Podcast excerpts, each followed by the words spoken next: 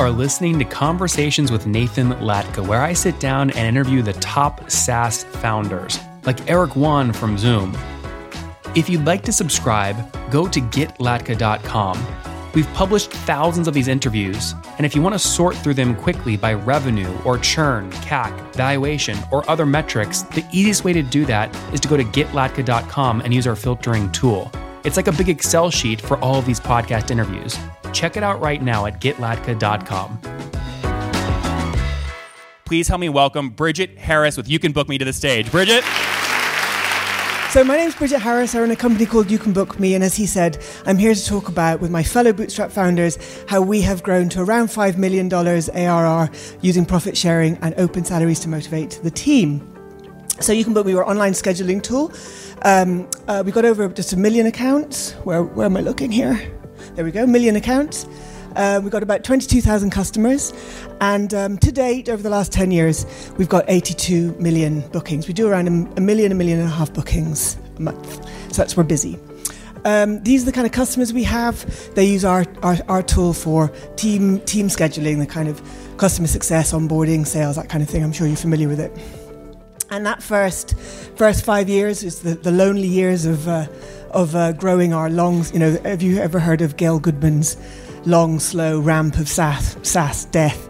That's where we were. We didn't have people like Nathan and others to talk to us about raising money. But uh, we got to about the £1 million mark and we made our first £105,000, £791 in profit. And um, like Nathan said, especially if you're bootstrapped, you need to get money from somewhere.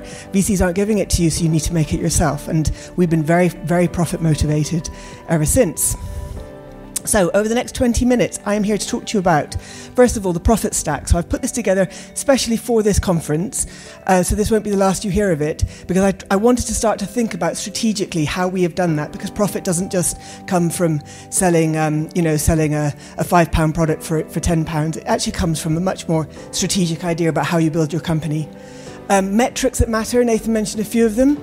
Um, the kind of things that will tell you and indicate whether your company is profitable um, and then how we share that profit. So, uh, let's just talk a little bit about profit because, as he said, VCs don't talk about profit very much. Um, it's only if you're really motivated to make it, you really understand what it is. Because the news is for founders, business profit is not how investors intend to get a return on their investment. Um, I don't want to overthink this, but hands up if you agree, the founder business plan is basically invent something, make money. You know, I mean, that, really, that's basically what we were trying to do. That's our, you know, our end goal.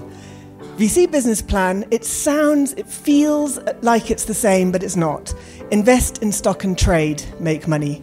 So, yeah, sure, we're all aligned to the same goal, but it's very, very different to be investing in, in shares, basically the value of shares going up, versus making profit off a product that you can sell to customers. And this has been our mantra as founders for the last 10, 15 years. So I'm sure you all know this guy, Jason. He talks about it. Everybody recognizes this whole kind of SaaS subscription economics, which is you absolutely hammer your sales and marketing. You grow like, you know, as fast as you possibly can kind of numbers Nathan was just talking about, and then you basically IPO, you exit, you, be, you, do, you do what you want to do to get to get it up. Well, and that is what they have done. This is the this is uh, some some data that I found, which shows that a lot of uh, uh, public so they've IPO, they've done their big exit, they're still not making any profit. They're still trading in the value of the shares of their company. They're not making business profit. It's the value of their shares where they make money. And the problem is, is that for a lot of people, that is not good enough, um, because that VC model is, if you were if you're being a little bit mean about it, you'd call it a Ponzi scheme, um, because people have to lose. And recently, in the last couple of years, those people who are losing are losing big. So over 168,000 people have lost their jobs in the last couple of years from from this spread bet. Um, and that's because those guys were didn't realize that they were working for a bet rather than a business plan. So, good news. We're all here. Nathan's here. The whole team is understanding to align against something slightly different.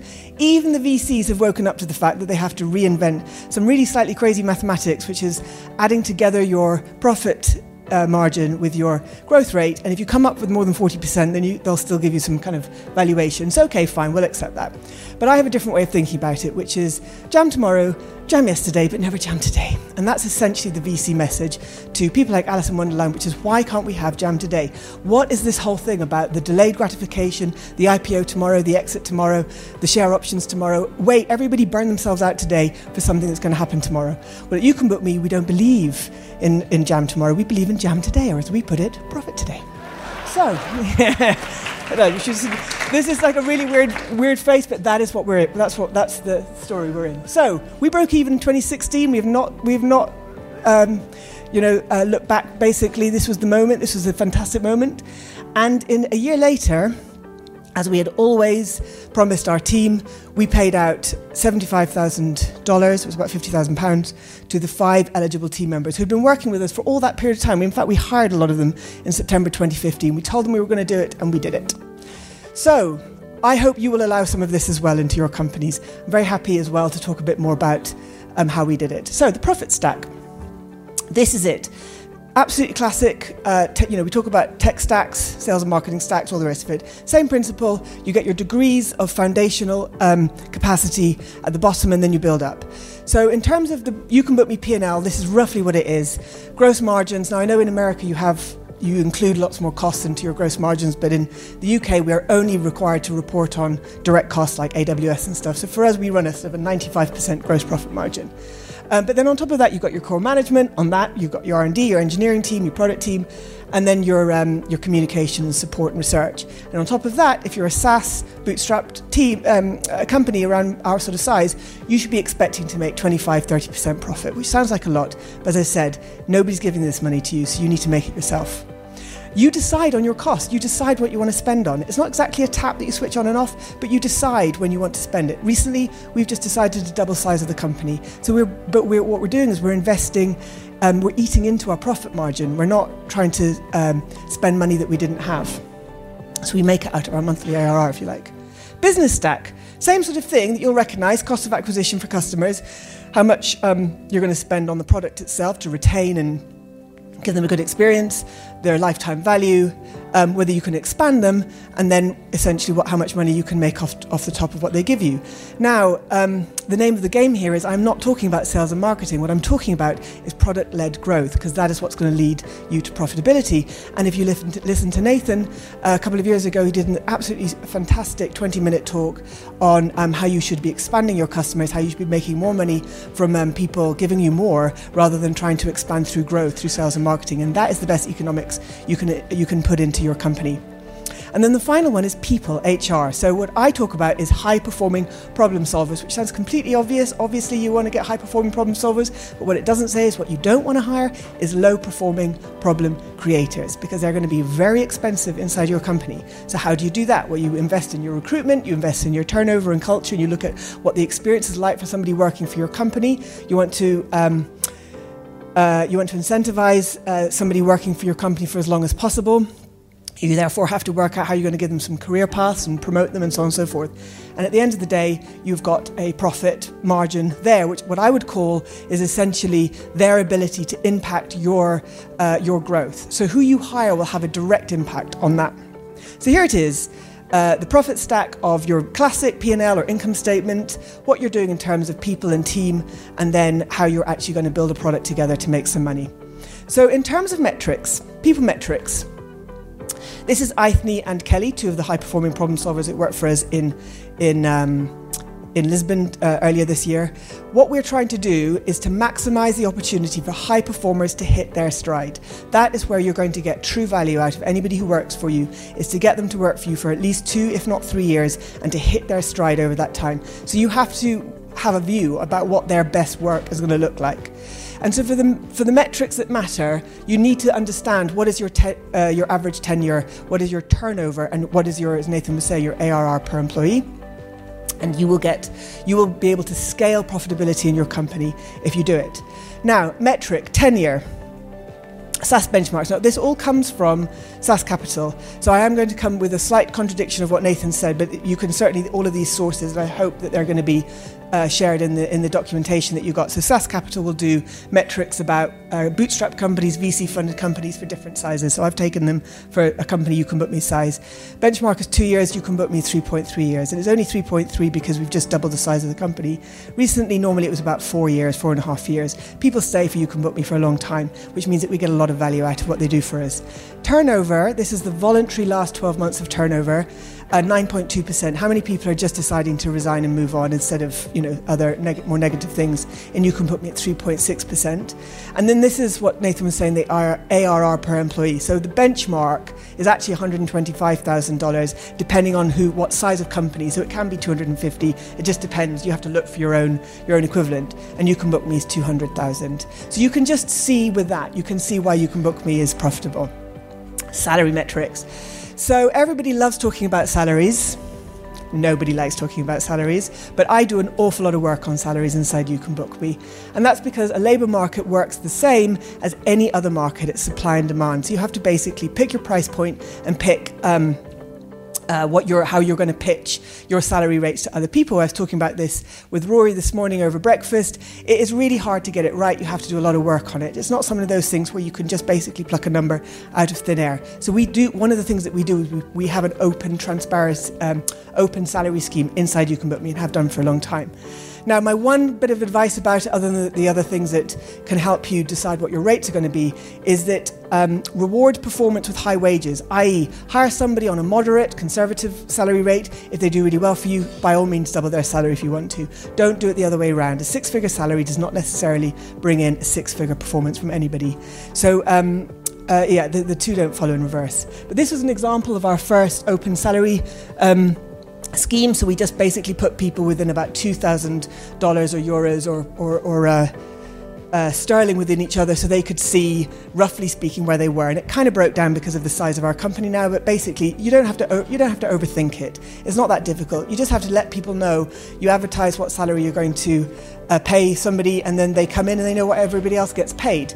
So in terms of the metrics, market rates, people, the the, the kind of comparisons that we make, we use Glassdoor. Um, and you can book me pays up to double market rates. Uh, we look at pay ratios, which is the gap between the lowest and the highest paid. Incredible, some incredible ratios coming out of public publicly listed companies in America, but 201 times is, is, is essentially the average. You can book me 4.3, and I'm going to come on to that. It's not because we're massively socialist or weird, it's because it's actually very good uh, uh, logic to why we keep our, our wage ratio low um, and then cost of living in different regions. Numbeo index is, tells you where how much it costs to live anywhere, um, and we basically split it into four pay regions inside You Can Book Me. Anybody recognise this place? Anybody live there? Six people live there. No, none of n- nobody else lives there, and that's because it's incredibly expensive to live there. Um, so I just, I mean, I'm this, I just, I just put this out as a kind of a general academic question: Who thinks it's good economics to fix uh, salary costs and tech companies to living in San Francisco? I make a lot of money running a software company. I do not intend to spend my profit on propping up San Francisco housing and landlord uh, rates. I just don't. I'm not going to. I'm not going to do it. And that's because of this. So these are all the countries that we hire in. America is just. This is actually pitched to New York cost of living, not even West Coast, but. It shows you that, and I actually think, frankly, and I know I'm a European basically talking about capitalism to a North American audience, but I, I mean, I think it is anti competitive, frankly, to say to people in Romania and Morocco and South Africa, you have to compete uh, with people working on the West Coast who need to pay a whole lot of stuff in, in terms of rent um, the one the one bit of leverage you have, which is your price. You ha- we're going to fix it to, to some kind of insane six figure salary. That's just my little mini pitch. If you disagree, please say.